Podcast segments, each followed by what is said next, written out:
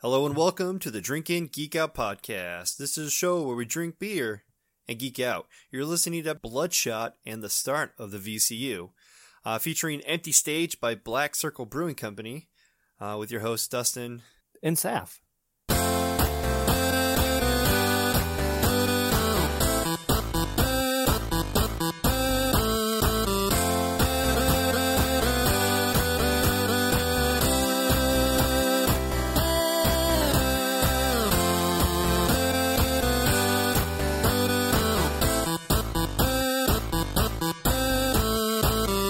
All right, before we get started, I would like to invite everyone to go to our Threadless shop to check out our new COVID 19 uh, designs. Uh, my personal favorite is the We Are In This Together design.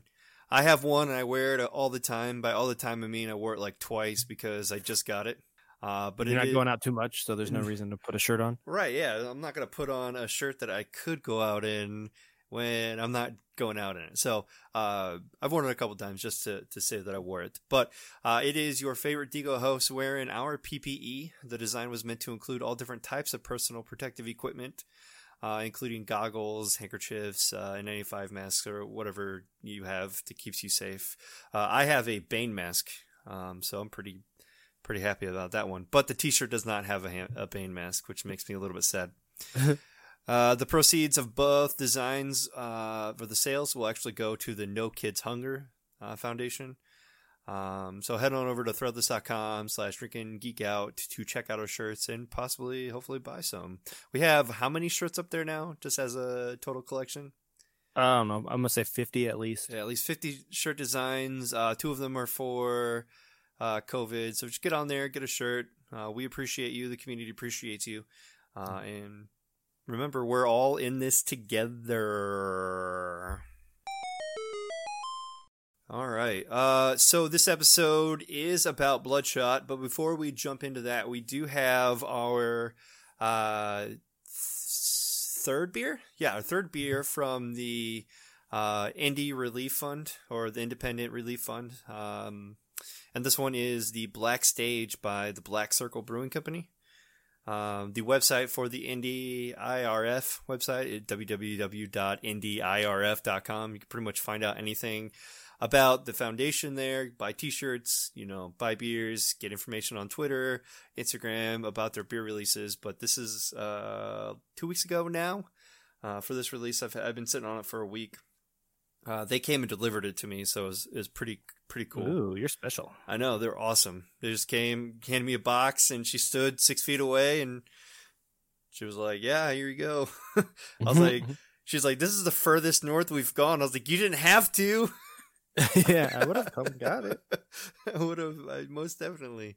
Uh, but she was pretty cool about it. Um, I did not find too much about this beer information. Black Circle doesn't really use Twitter that much, uh, but it is a blonde ale.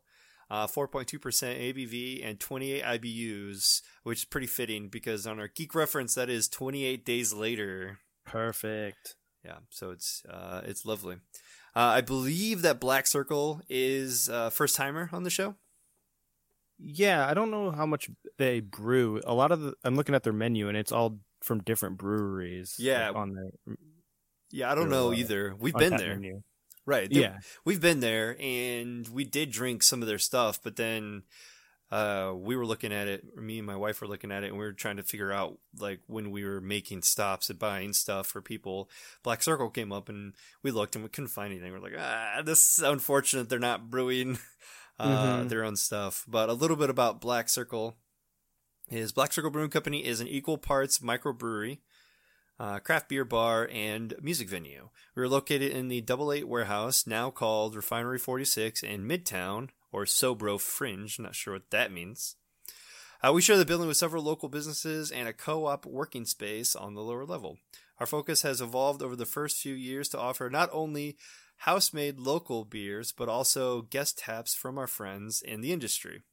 Our focus has evolved over the first few years to offer not only house made local beers, which we haven't really seen any lately, but also include guest taps from our friends in the industry. A small collection of wines and ciders, mocktails, and even domestics, and whatever else may strike, uh, strike us to carry. We want you to come here and drink whatever you want. That's a decent business model. Uh, a lot of people go to breweries to be able to taste th- what they've done. You know, Yeah. their creation. Um, if you want to be a bar, be a bar. If you want to be a brewery, be a brewery.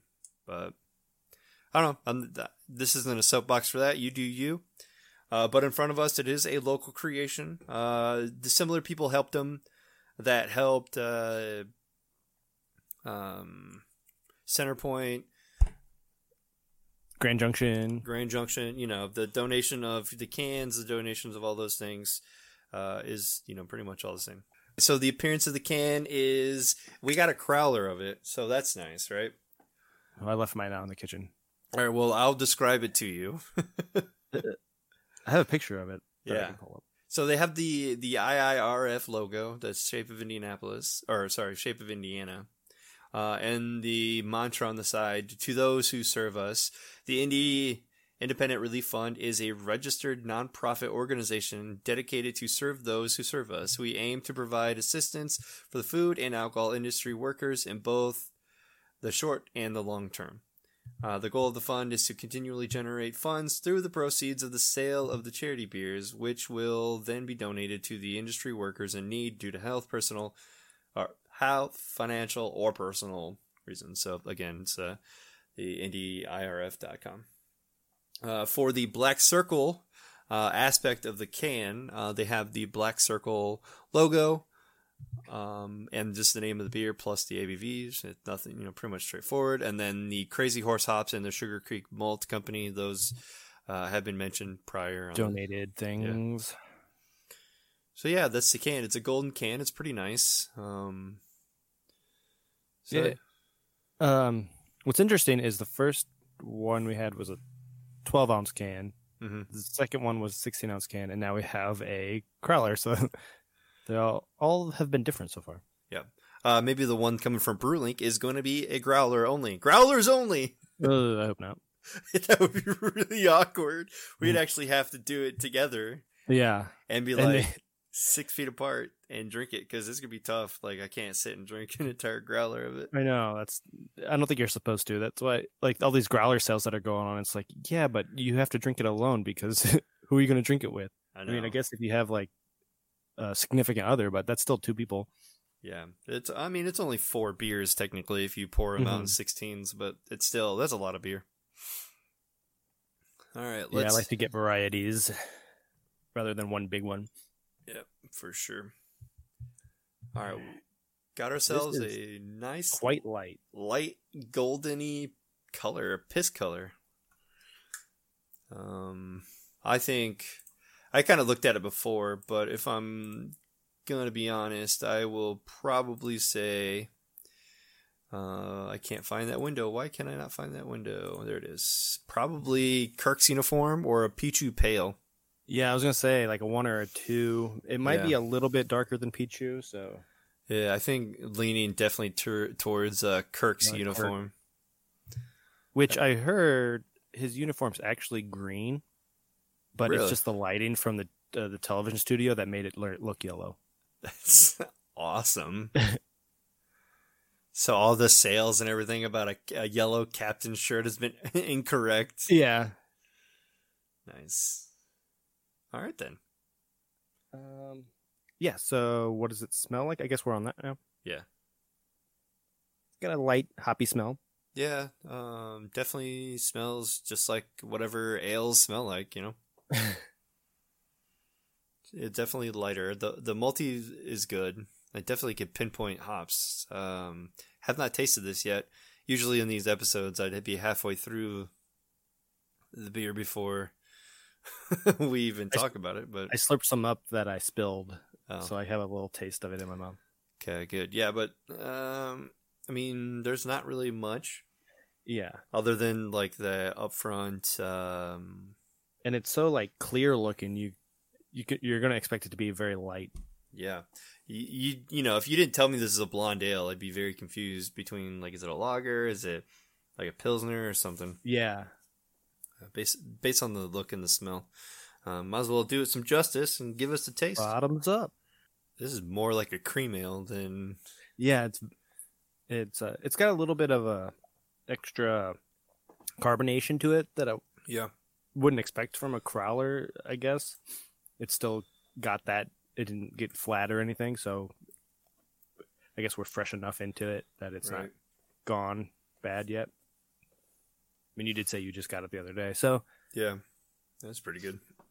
yeah, it's very easy to drink. Not much, not a ton of flavor. It's just got a, a little bit of a hoppiness to it that it's pretty good. Mhm. Adds a little bit to it. Yeah, for sure. Um, there's no confusion as to which check-in this one is. Um, there's only been 17 total, I believe, and 13 ratings. Uh, 4.29 right now is what everyone has, which is pretty good. It's Yeah, that's great. it's up there. Uh, I have zero friends, so I can't say anything about that. Same. I wonder if people are bumping it up in the scores just because it's for a good cause. Yeah, that's usually like what we found with Essential and what we found with Social Distance. Everyone's like, "Oh, this is a great cause. Oh, this is a great cause." Yeah, I'm gonna give it a five because I like what they're doing, even though it's kind of plain. They're not like none of nobody's gone extreme with their. They're kind of just like basic beers. Right. Uh, John D says clean and mostly crisp, solid fruity aroma. I don't know about fruity. Mm, Uh, hoppy. Yeah, hoppy for sure. Hop The- a fruit Mm, no. vegetable. yeah. uh, through the Belgian roundness comes through to the finish. I could I can see the Belgian stuff. Happy Mhm. drink for a good cause. Hashtag proper. He gave it a three and a half. Uh, Bill Bailey F. Sorry, Billy Bailey, whatever. Hoppy, clean. Some might call it a crispy boy. Uh, a great brewery with uh, great people making great beer. The industry folks in Indy sure as hell stick together. She gave it a four, or he. I don't know. I'm not really looking at pictures. Bailey, Billy. I don't know. Probably it was a lady. Yeah, it's it's a lady. Uh, glad I can help out uh, fellow people in the, in the industry. So that's f- uh, four and a quarter, and most definitely appears that they are uh, ranking it up just a little bit for Being a good uh, cause. Yeah. good. Yeah. No, I don't see anybody else saying anything. No, the yeah, first guy just, said something, but I wasn't going to read it. just scrolling. Yeah. All right, let's uh let's go ahead and find it on the phone so I can put my picture that I took. Check it in. Take a few more sips before I decide. All right. While you're taking your sips and deciding, I'll get started. Um, I gave it a 3.75. Um, as Blondales, I feel like this is not a Blondale. Um, It's a hoppy blonde ale. it, well, yeah, that for sure. Uh, there's aspects of it that kind of taste like a wheat, and then there's aspects of it that are, you know, kind of like a, um, like a pilsner y flavor to it. I don't know something something that like would rival a big three, um, beer. So I guess like a uh, cream ale would probably be the the one that's best suited for it. Uh, Mhm. by all means, it's better than the big three. It's just it's something in that vein. I don't really know if blonde ale would be the thing for it, but it's it's it's pretty tasty. yeah, it's like a quintessential lawnmower beer. I think. Yeah, definitely light. Yeah, there's. i- It's almost like water compared Yeah. to some of the things we've been drinking. It's Yeah. very light. It goes down easy. Yeah. I had it as a four, but I knocked it down. I only had it as a four because I was on the uh, "it's a good cause" thing. yeah, but as far as a just the beer goes, I think it is not in the fours. Fours is almost like too high for it. So three point seven five is like the perfect score. It's it's pretty good, but it's not into that upper echelon into the fours where it's like great. right. All right. So you can follow us on Twitter, Facebook, and Instagram at Drink and Geek Out. You can check out our website, drinkandgeekout.com for updates on the podcast. We have a little bit of a blog on there. Keep up to date with all of our colorful geek reference models and the new geek IBU references to go along with your drinking at home. If you like the show, please like, comment, and subscribe to the podcast and our social media pages, feel free to reach out to us via email, drinkandgeekout at gmail.com with any questions, comments, concerns, suggestions, Whatever. anything else. Right. Cool. All right. So we are jumping into Bloodshot. Uh, but, bef- but before that, I just want everyone to know that we are we are actually trying to do our live reads as we go. Um, if you uh, if you think that live reads are not better than pre-recorded Keith reads, just let us know, and we'll just make sure that we just have Keith do it from now on. Have to make skits out of them or something to get people to listen to them. You're right. Don't 30 second forward this. Listen to what I'm about to say. Right. Get a Squarespace advertisement or whatever. All right. So, what in the heck is the VCU? And we're not talking about the Virginia Commonwealth. w? Uh, no, Commonwealth is one word. Virginia Commonwealth University. Oh, gotcha. Yeah. All right, so Valiant Comics is an American publisher of comic books and related media. They're actually the third largest comic book company in America, which is Yeah, really weird. I don't even recognize the name. I couldn't tell you what their logo looks like. It's a giant V. Oh, okay. Spoilers, right? Uh, so the company was founded in 1989 by former Marvel Comics editor-in-chief Jim Shooter, along with lawyer and businessman, yeah, Stephen uh, Massarsky. Um, I remember hearing about that. Uh, watch the there's like a documentary on Marvel Comics starting back in the 40s and on its way up, and how uh, in the 90s they had their competition being Valiant Comics because of Jim Shooter. Mm. Uh, but there wasn't really much of a com- uh, competition. In 1994, the company was sold to Acclaim Entertainment. Uh, Acclaimed is that video game company uh, that uh, I forget what games they had, but you'd see their like splash screen on some I video was games. say, I do know what their logo looks like. yeah, because we played It's games. like a rainbow, a rainbow in it. Yeah. So uh, after claim declared bankruptcy in 2004, the company was restarted as part of Valiant Entertainment by entrepreneurs Dinesh uh, Shamdasani and Jason uh, Kothari in 2005. Valiant Entertainment launched its publishing division in 2012 as part of an initiative dubbed the Summer of Valiant, winning Publisher of the Year and being nominated for a Book of the Year at the Diamond Gem Awards. Valiant has set sales records and was the most nominated publisher in comics uh, at the 2014 15 16 Harvey Awards, releasing the biggest selling independent crossover event of the decade. With the Book of Death Wow. in 2015, Valiant was required was acquired by DMG Entertainment in 2018. In 2015, Valiant announced that they had partnered with Sony Pictures, which is a mistake on your part for Sony, uh, to produce five films based on the Bloodshot and the Harbinger comic books. The rights for the Harbinger would later be acquired by from Sony by Paramount Pictures. Harbinger sounds familiar, but maybe I heard news about the movie. Yeah, probably. Um, I didn't know the that right. I just knew about the Bloodshot, and I was gonna do like uh, which crappy Valiant character do you think is gonna be next? But uh, we guess it's it's the uh, the Harbingers. We don't have to play that game. What's the third one going to be? Who knows? Probably nothing. Probably full by then. Be right. sold to another bankrupt company. Marvel's gonna buy it and reboot Bloodshot as a Deadpool movie. oh man, you just got like the whole plot of the movie here. I was scrolling through. Yeah, I did. I, I threw it out there. Hmm. Just just we're gonna do that. So the first movie that came out in 2020 for Valiant was Bloodshot, and my thoughts about this movie is it's Deadpool meets Memento with a little bit of Fast and the Furious sprinkled on top, and I added then triple X. and you added Triple X, which is so perfect. You're right. There, it. I mean, I think the last two is because it is, uh, you know, Vin Diesel. But there's parts at the end of the film, like when they're fighting on the side of that building. Mhm. That is that is so like Hobbs and Shaw. Yeah. fighting off the side of a building and jumping and just being okay with it. Like that's ridiculous. Totally. I mean, it's a cool scene, but it's definitely been done before. Right.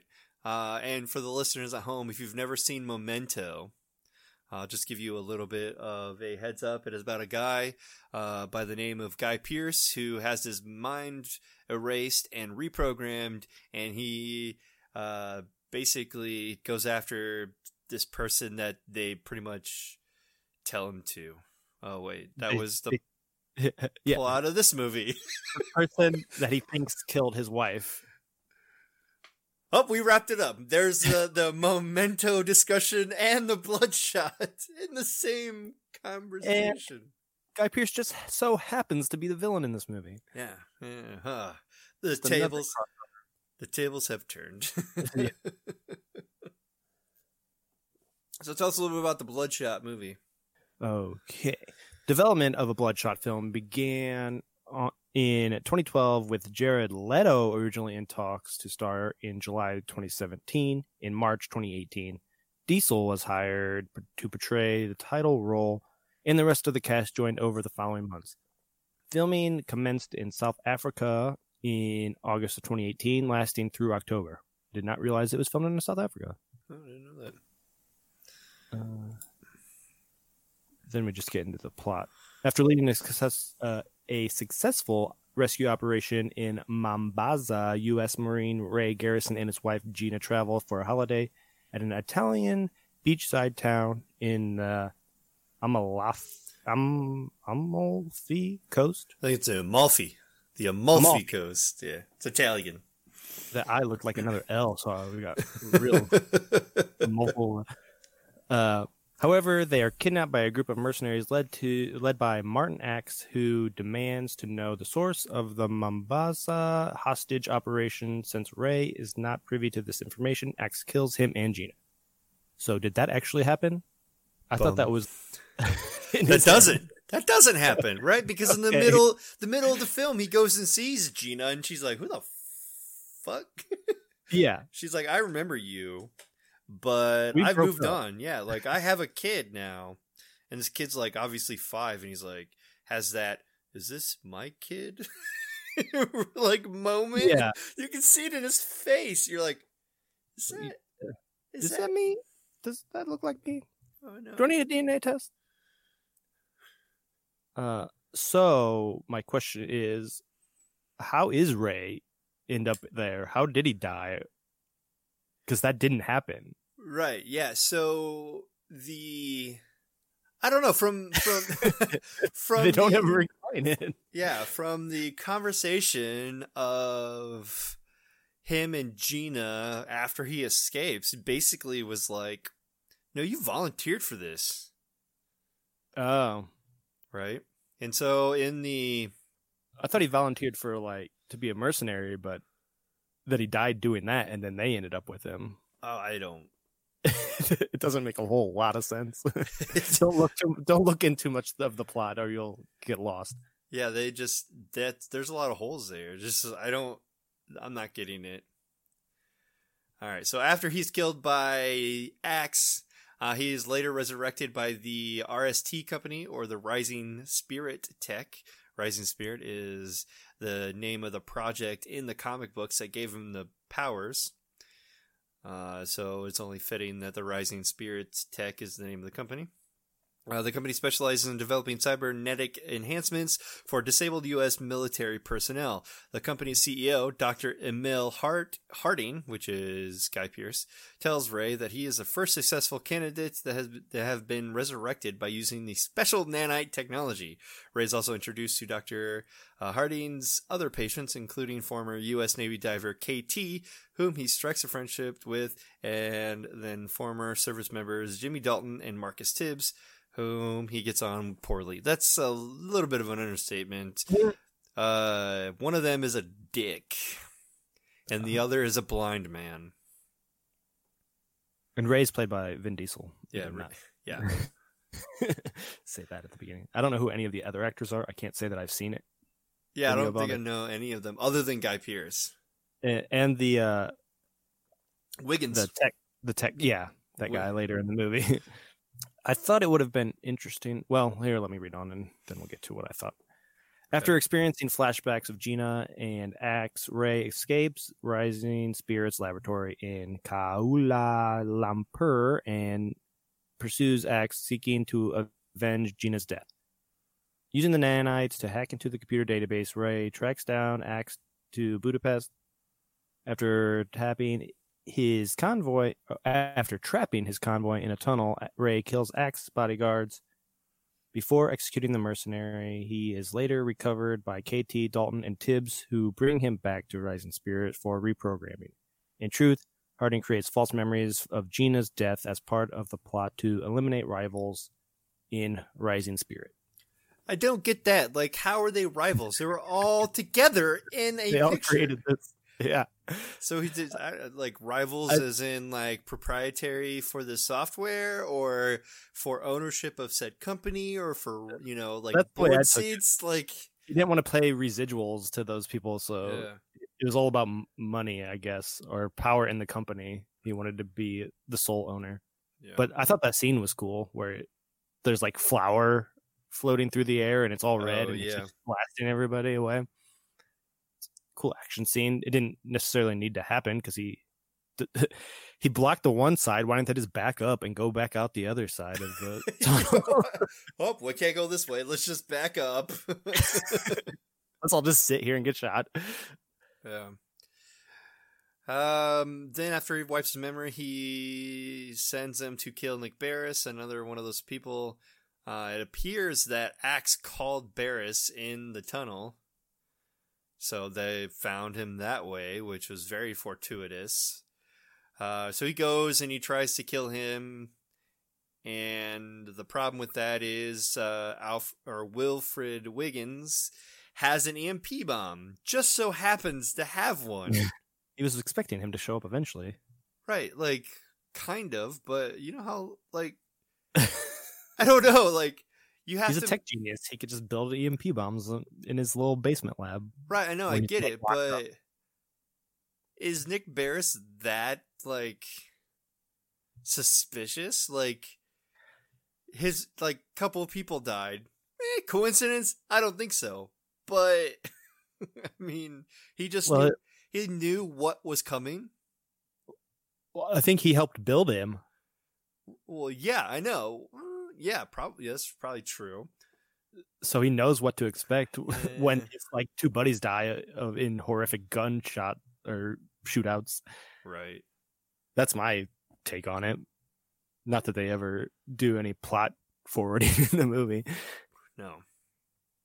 So he, yeah, Wiggins, after he EMPs him, resurrects him. That was weird to me.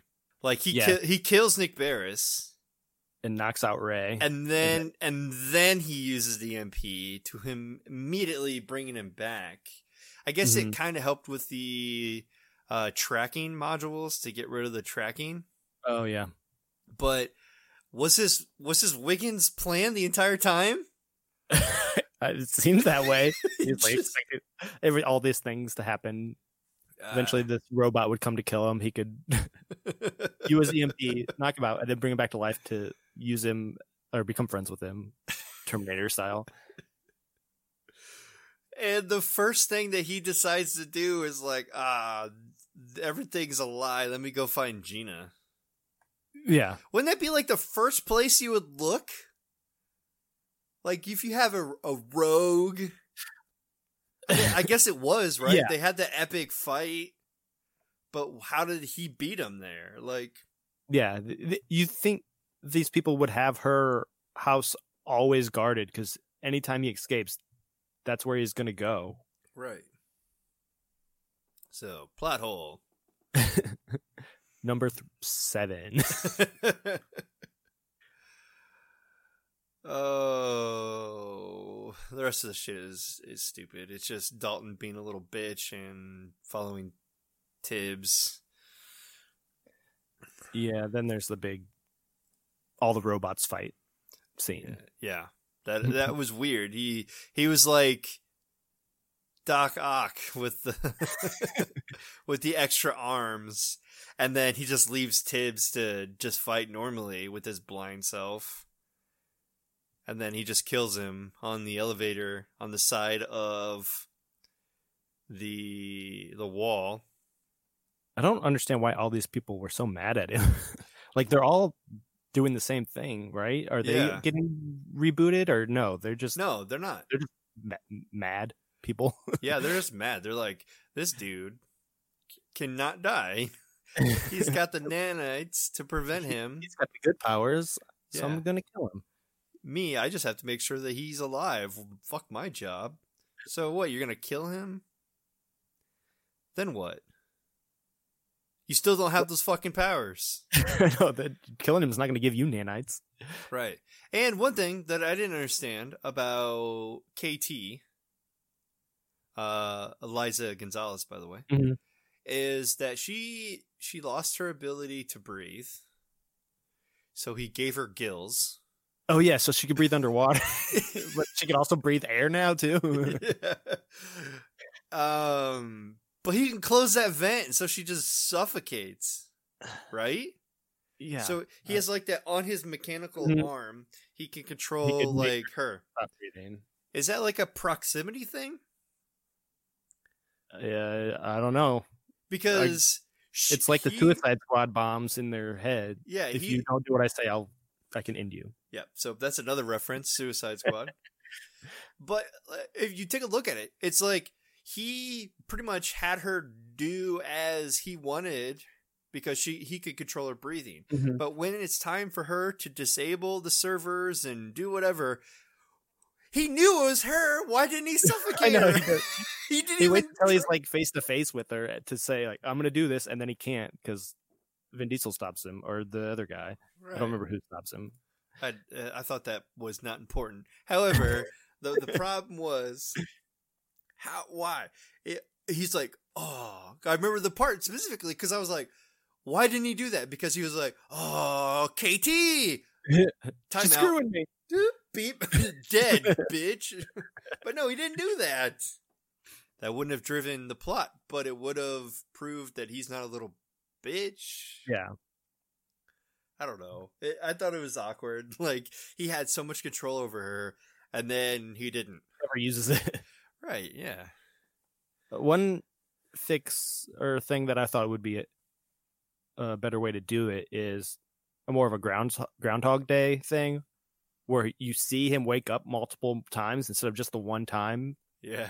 And, like redo that scene multiple times, but obviously he's he's done it multiple times. So all these people are like lifting weights every time he wakes up, and he's reintroduced to them, but we only see that once. Right. So what they could have done would be like what movie would that be like? Just to throw Uh, another, like I don't know. I was, yeah, I was Would've- thinking Groundhog's Day would be like that, or potentially like a weddings wedding crashers. You know, like in the opening scene where they're doing the Oh, sh- yeah. shag of all the women at all these Mm-hmm. They're all end the same. Women fall down with their boobs Yeah. flopping around on the bed, and it sp- splits into multiple screens. Do that, right? Yeah. Do that where see that he's done it more than once instead of just have that being said. Right. So so you have the first one that goes.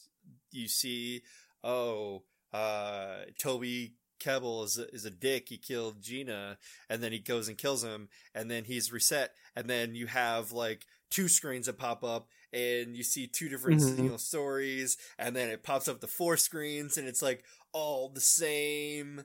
And then you're like, oh shit, he- they're they're doing this, they're fucking with him, instead of trying to assume that they're fucking with him. Yeah. I don't know. And at some point, show us why he's there in the first place, or tell at least tell us why he's there. Right. Essentially, everybody in this movie is a bad guy. Mm-hmm. Even Vin Diesel's a bad guy. Like, he's- Yeah. he's, a murderer that he just keeps murdering people. He's murdered people at the end, he murdered people at the beginning. Just straight up murdering. And where are the police? Where where are the, the where's the army? Where where is like shit's happening in this building? they don't have that in Mumbai or wherever the. Right, well the Mumbai, yeah, but they looked like they were in downtown New York, right? They had the Stark Tower. Yeah. sorry, the RTS Tower. where that's where the shit happened. So sorry. Uh your city doesn't exist, so the military is not gonna do anything. Gonna make any And, sense to me at all. Like, Vin Diesel before he gets his powers, is an awesome shot and everything. So all they do is make him walk through bullets. Like Yeah. he doesn't have any growth or anything. He's just now he can't be shot. right. Yeah. He's already good at everything. He's strong. He he can shoot real good because he's in the army, like just blowing people's heads off. And then now he's got nanites. Right. Yeah. I mean, that's technically part of the the character itself, like his superpowers. Uh, that's what it's supposed to portray, but didn't really portray. And I guess it did kind of show him like lifting those weights, like in the beginning, like, oh damn, I'm real strong. Like that's because of the nanites. Right. And so he does have some some of the superhero powers. And He was already a big, strong man before he got Yeah. that. Right. And then he punches that concrete, hmm that load bearing wall. he punches the load bearing wall. I would assume that big concrete pillar is in the middle of the room for a reason. right, it's not there for show. Like you literally could have brought the entire thing down, but you're just being selfish. Gotta show how strong you are. Right. Um fuck dude. like I don't know. Like they it's it's almost like they had years of trial and error to perfect his triggers, right? So they they uh, manipulated the video and they had that song Psycho Killers by the Talking Heads and they just had to subliminally get him to want to murder people. And I wonder how long that took him to be conditioned to do that or for them to know how to do that. Right? Because every single time it'd be like, oh, ho, ho, ho, yeah, look at you people. Cool. Ooh, KT, I want to bone you, but my wife is dead and I can't. and then he's like having difficulty sleeping. And then for whatever goddamn reason, they play Psycho Killers over the intercom. And then he's like, "Oh, I must kill him. I remember everything." Yeah, that they must have implanted that somehow. yeah, it's just, it would have to be. There was like, "All right, uh, buddy, uh, run that script for me." Beep. Sorry, Eric. Such a weird name for an IT guy. But then at the end of it, he always t- he says, I, "I come home. I always do," or something. I always but come home. Yeah. this is your first time. How do like you just woke up? How do you always come home? Yeah, he, he said that. it was awkward as fuck when he said, he said that to Gina. I always come home. I'm home. She's like, "What are you talking about?" I always come home. No, you, you're not home. You're like, "But uh, but I'm here." There's there's Corona lights in the refrigerator. I know because this is my home. I always have Corona on hand. There's one issue I have with Vin Diesel movies, and it's that he, as a producer, never allows himself to, or his character, to be in any real danger. He always has to come out on top. So you know, any situation, there's n- no drama because he's just going to come out on top. The- At no point is there any concern of for this character because you know nothing's ever going to. He's always going to be the the bad or the good guy or the big strong guy in the scene. right. Yeah, that's one thing that really bothered me because he was always better than Dwayne Johnson. Mm-hmm. That's not even physically possible. Yeah, Ugh. he's like a foot taller than you and probably has a hundred pounds on you. easy. um, So what's the sequel gonna be? yeah, I don't know. The sequel, who knows? I don't even know the story. Maybe like there's because in the comic books there's a, a a series apparently I looked up online about how he goes and he rescues these children. He's part of the Harbinger series where he rescues these children who are under the RTS or well technically the Rising Spirits uh, control, and they're the ones getting all these different modifications and whatever. He rescues them, and then there's a story arc between them. So maybe something like that. But there wasn't any children. There was just KT and then Wiggins, who wasn't even part of it. yeah. So he killed everyone else. What can you explain to me? Probably not. What happened at the end of this movie? Like he blows up. He runs out of nanites, and uh, he dismantles that bomb. But somehow, Yeah. even out of nanites, he still survives. Right. He turns he turns gray and red.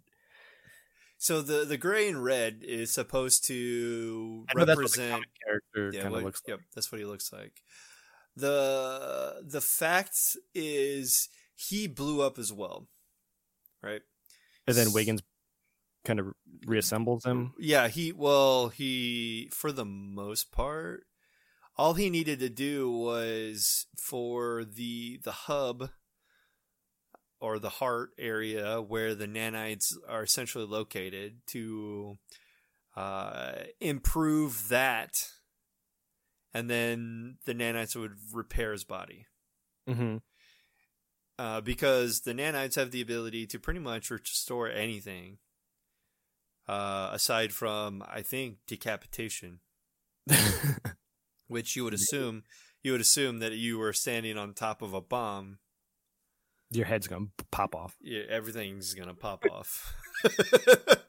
uh, but you did see parts where like half his face was blown Mhm. off, and you know other things, and it just reassembled. So that would be that's my take on it. That he he died again, and that's that's why that's why uh, Wiggins was like, "Do you remember me? Shit!" Like I don't know. These nanites are, you know, they're they're part of like erase your memory types, and you were Mhm. dead, bro. Like, are you okay? Uh, I didn't know if that little vial of nanites he stole off of him or like borrowed from him to research if that had anything to do with him being able to be brought back because he had those like 10 in that little jar. uh, maybe. Man, that's a possibility.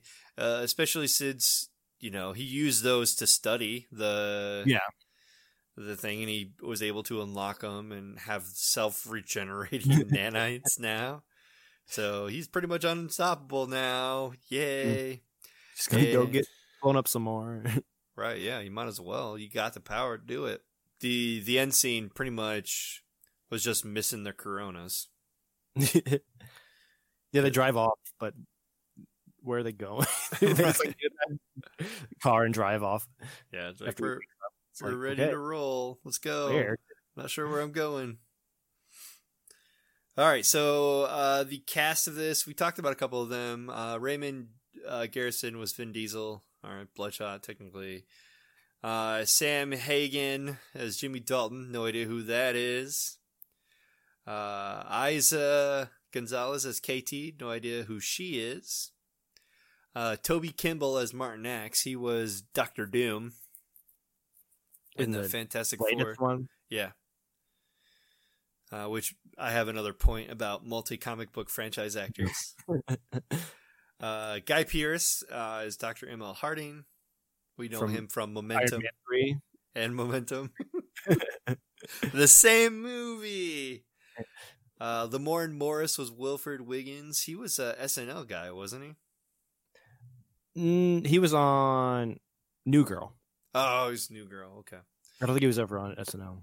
Because I know he was on Jumanji, the latest one. He was the radio tech guy that um, was servicing the machine or whatever and got it working, I guess. Oh, in the second one, Yeah, I, or the third one, I I guess. I, I guess. Uh, Talulah Riley was Gina Garrison, even though she has a family, so she's not technically Garrison. So Mhm. we're just left to assume that we don't know her last name. Uh, Johannes Haukur Johannesson. Whoa, that's a name. That is a name. It is Nick Baris. He honestly, like, if you like look at him from a different angle, it look kind of looks like Nick Offerman. yeah, I can see it. Uh, Alex Hernandez, the blind Tibbs, Mr. Tibbs.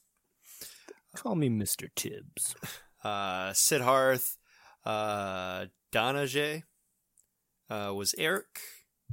And then we have, uh, I do recognize that guy from something, but Yeah, I don't. He doesn't. His uh, IMDb is very, very bleak. So I don't know, like how we would recognize him from, or what we would recognize him from. And while you're looking up that, we have Tamer uh, Burjaq as the Mombasa gunman. So he's just in the scenes where he got shot in the face. he was times. on uh, this Amazon Prime show I watched, Undone. Oh, where it's uh I don't know what the term is, rotoscoped or something. Like they act, but it's all animated over, so they're like cartoons, but with actors. I it, I don't know. There's a, a Keanu Reeves movie that does it too. I don't know what the animation style is. Just like painted over the scenes, so it all looks like a painting, but the actors are doing it. Huh. It's hard to describe. I'll have to check it out. Uh, a couple of the Easter eggs that I found online and kind of watched through. There wasn't a whole lot of them because this movie didn't have them. Kind of looking for Easter eggs for you know spoilers of like the next Valiant movie, Mhm. but there wasn't really anything. Uh, Martin Axe. Uh, Axe is actual name of a character in the comics. He's a computer geek, uh, type of weirdo, badass type of guy. Um, definitely not the the the mercenary yeah. that he is, but he goes by the name of a uh, at sign X X. That's my X. only connection that I can think of. By me, I mean somebody else. Somebody thought of this and you read it. Yep, the red circle uh, in the comic books. It's where the nanites have entered the body, and it's where the machine basically leaves a mark, and it's the only place where the nanites don't heal him. Mm. So there's different callbacks to that circle in the in the movie where there's a circle where the machine would enter like a special like um I don't know like a, a circle tech that was there where the machine would go in there and just set him in there. Uh, so that was there. He didn't actually don a red circle on his chest, uh, but you could see that his heart and everything was uh, lighting up when he was overclocking his nanites. And it was kind of like a, a nod to that. Uh, but it's it's weird because in the in the movie it was you know a light reference, you know overheating, you know like a light. Uh, but in the comics it's a big blood circle. It's, it's yeah, just it's like it's- painted on his naked chest. yeah, it's you. He puts a shirt on, and his blood bleeds through the shirt every time. It's it's like a John Wick movie. He throws a shirt on, he's still got blood everywhere because That makes sense why his name's Bloodshot. The, in this movie, it did not make sense. why yeah. Uh, there were several uh, several movie references as well. I thought they were kind of cheesy, but uh, just kind of I wouldn't say they're Easter eggs, but there were references. Like uh, says uh, that he's the the you know royal king of wherever Eddie Murphy was from. Yeah. Welcome to America. Uh, he uh, Vin Diesel is like when he gets to his room. Ah, they did spare all the expense. Um. No, yeah, uh, from Jurassic Park, and then the the ride off into the sunset type of you know like Blazing Saddles, you know Captain America on the bench, you know, you know different little things like that. It's all cheesy, but it's all there, and it's not really distracting. Like you don't really look at it and say, "Oh, damn, why'd they have to quote?" You know, like this movie that was dumb. Like uh, whatever. Uh, Wiggins did have a line that made some people look to see if he existed in the comic books, which was, "Yep, my name is Wilfred Wiggins, like a name straight out of a comic book." So that everyone's like, "Oh, is it?" No, No. it's not. Absolutely not. Uh, but that's it for quote unquote Easter eggs. No, f- no fucking clue what the next movie's gonna be about, other than the fact that other than Bloodshot, X-O Manowar, or Ninjak are the two top, uh, you know, Valorant or sorry, Valorant, uh, Valiant uh, heroes. But fuck, I don't know any of these names. was there a post credits scene like the Marvel movies have? you know, I don't, I didn't know. I didn't even I look. didn't, I didn't even bother. I was like, I'm not sticking around any longer than I have to. Uh, yeah. But anyways, because of this movie, we have three new contestants on the multi comic book franchise actors list. Uh, Vin Diesel now is a multi comic book franchise actor with the Woo! with Groot and Bloodshot, so he's got two. Uh, Guy Pearce, everybody, welcome, Guy Pearce, yay! uh, Aldrich Killian and uh, Doctor Harding, and then now Toby uh, Kibble. He was uh, or Kibble Kibble. He was Doctor Doom in the newest franchise of the Fantastic Four, uh, and then he was, of course, Martin X. they were going to do a spin off of that movie, a Doctor Doom solo movie at one point. That would be awesome. That I think the movie didn't do well enough for that to actually happen. But Oh. I thought it was. It sounded like the script or the outline sounded cool. The summary of that that were that was proposed. Right. I don't know. I always felt like that movie, the one with uh, Michael B. Jordan and Kate Mara, like that one. I really liked that cast. Like I felt like that was that was a much better one than having, you know, uh, fuck if I can't remember any of the people in the Chris Evans series. The guy from Shield, Yeah, uh, and what's her name? yeah, right. Yeah. So we have the bald the bald guy from The Shield, and then uh, the girl the that we Latino, or The girl that we think Jennifer- we know. Oh man, this is gonna kill me. Oh, I gotta look it up. Jessica Alba. Yes, Jessica Alba. there it is. And I don't know who Mister Fantastic is. I have no clue who that is. I know that um, in the new one, it was. Uh, God, I can't even think of his name. He's in that drumming movie. Yeah, it's uh, Ioan Gruffudd. No idea who that is.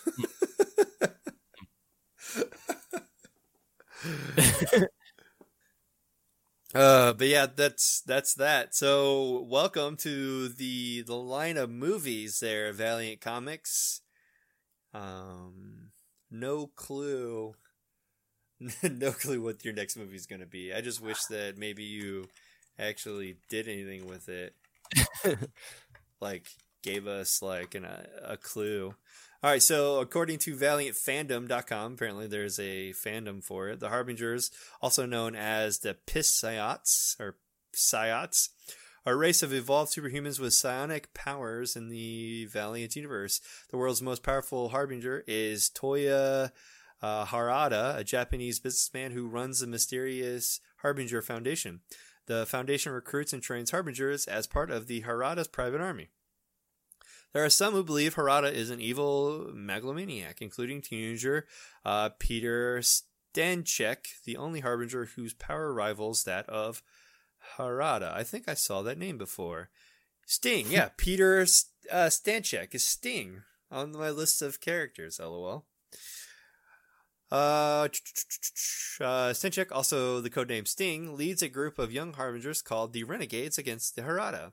The group includes uh, Charlene DuPre, a uh, pyrokinetic codename Flamingo, Faith Herbert, who's number one on the list with codename of Zephyr, John Torkelson, the super strong behemoth named Torque, and the regular human Chris Hathaway. They live in on the run and constantly pursue Harada's thing. So what, like the Fantastic Four?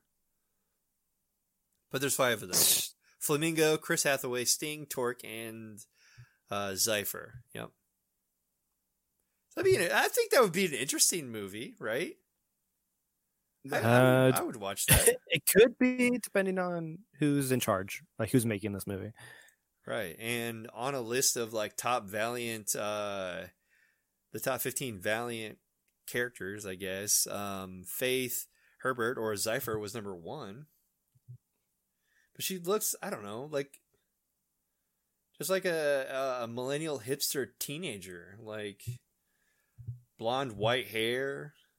I don't know, just poorly drawn. I don't know. I don't know. I don't. I do not see. I do not see this happening that well for them. And I know like Vin Diesel was like, "This is the start of a good thing. This is going to be wonderful." Bloodshot is the most popular comic book character in the world. Yep, number This one. this headline from May seventeenth says Vin Diesel's Bloodshot may be the most popular movie in America. No. Compiled from cable, satellite, internet, video on demand, as well as surveys from most key retailers for physical and media sales. Uh, the they bill uh, has continued to offer what they are billing as the watched from home top twenty, and to my modest surprise, the top movie last week was Sony's Bloodshot. I kind of skipped a bunch of sentences in there, but That's good enough. I don't know. I I'm excited to see like what they can pull out. This seems like it could be fun, but at the end of the day, it just seems like just another Fantastic Four. it's, it's just gonna crash. Yeah. All these, yeah, it's made up of a bunch of movies that have already been made. It's better. Right. If you're the third best comic book company in Mhm. the world, guarantee your characters are just remakes of other Rip-offs. ones. Yeah. Alrighty, well, that is our take on Bloodshot. Uh, I, I kind of liked watching it. Yeah, there's definitely some cool action scenes and stuff like that. There, yeah, there were definitely moments, but It's not a good movie, but it, it is a fun watch to kill some time, I think. yeah, that's absolutely yeah. Uh, definitely not one of his better Vin Diesel's best movies. I don't know. I'd have to revisit uh like Triple X, but I for what I remember of Triple X, I think I enjoyed this movie more than Triple X. Uh it's definitely not better than any of the Chronicles of Riddick. Oh yeah, I would definitely rather watch those or any of the Fast and the Furious. Right. So Uh, the first Triple X is interesting because it's so of the time it came out, like the early 2000s, where everything was extreme and extreme sports, and it's like a a Bond ripoff that goes a different way. It, it I don't know if that it holds up because I haven't watched it in forever, but I think it's of that time. It was a good movie in that in that era. The second one, well, the third one sucks. The Ice Cube one probably sucks too. I don't remember.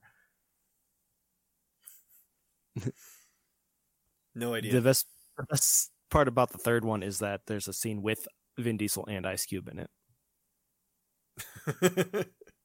yeah, that's it. Yeah, we talked this movie to death. yeah, we did. Uh yeah, go see it. don't go. Stay home and see it. stay home and see it. It's I think it's worth watching. Um as in terms of comic book heroes, right? You know, But yeah, but wouldn't- spend more than like five bucks on it. But no. if you're renting it, Yeah, if you if you can get something on on like Red, the- I don't know if it's at Redbox or Yeah, if you if- can rent it on iTunes for five bucks. I don't know.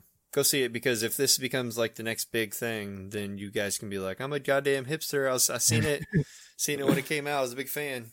I will not be saying that, but I will continue to watch them because I love comic book movies. I like how surreal they are. Like we need the- something to talk about on this show. Yeah, we do. We need We something. Talk about Marvel movies all the time. Right. So, all right, for us uh, at the whatever South studio, I guess this is because we're uh, just the two of us from Indianapolis. Um, Just the two of us. you and I. All right. For us here and everyone out there in the world, stay safe, wash your hands, drink craft beer, Drink up and geek out. and and geek out. I thought you were gonna say it. Oh no, I did. Uh, splice them together so they sound like we said it at the same time. yeah, we clapped. Remember?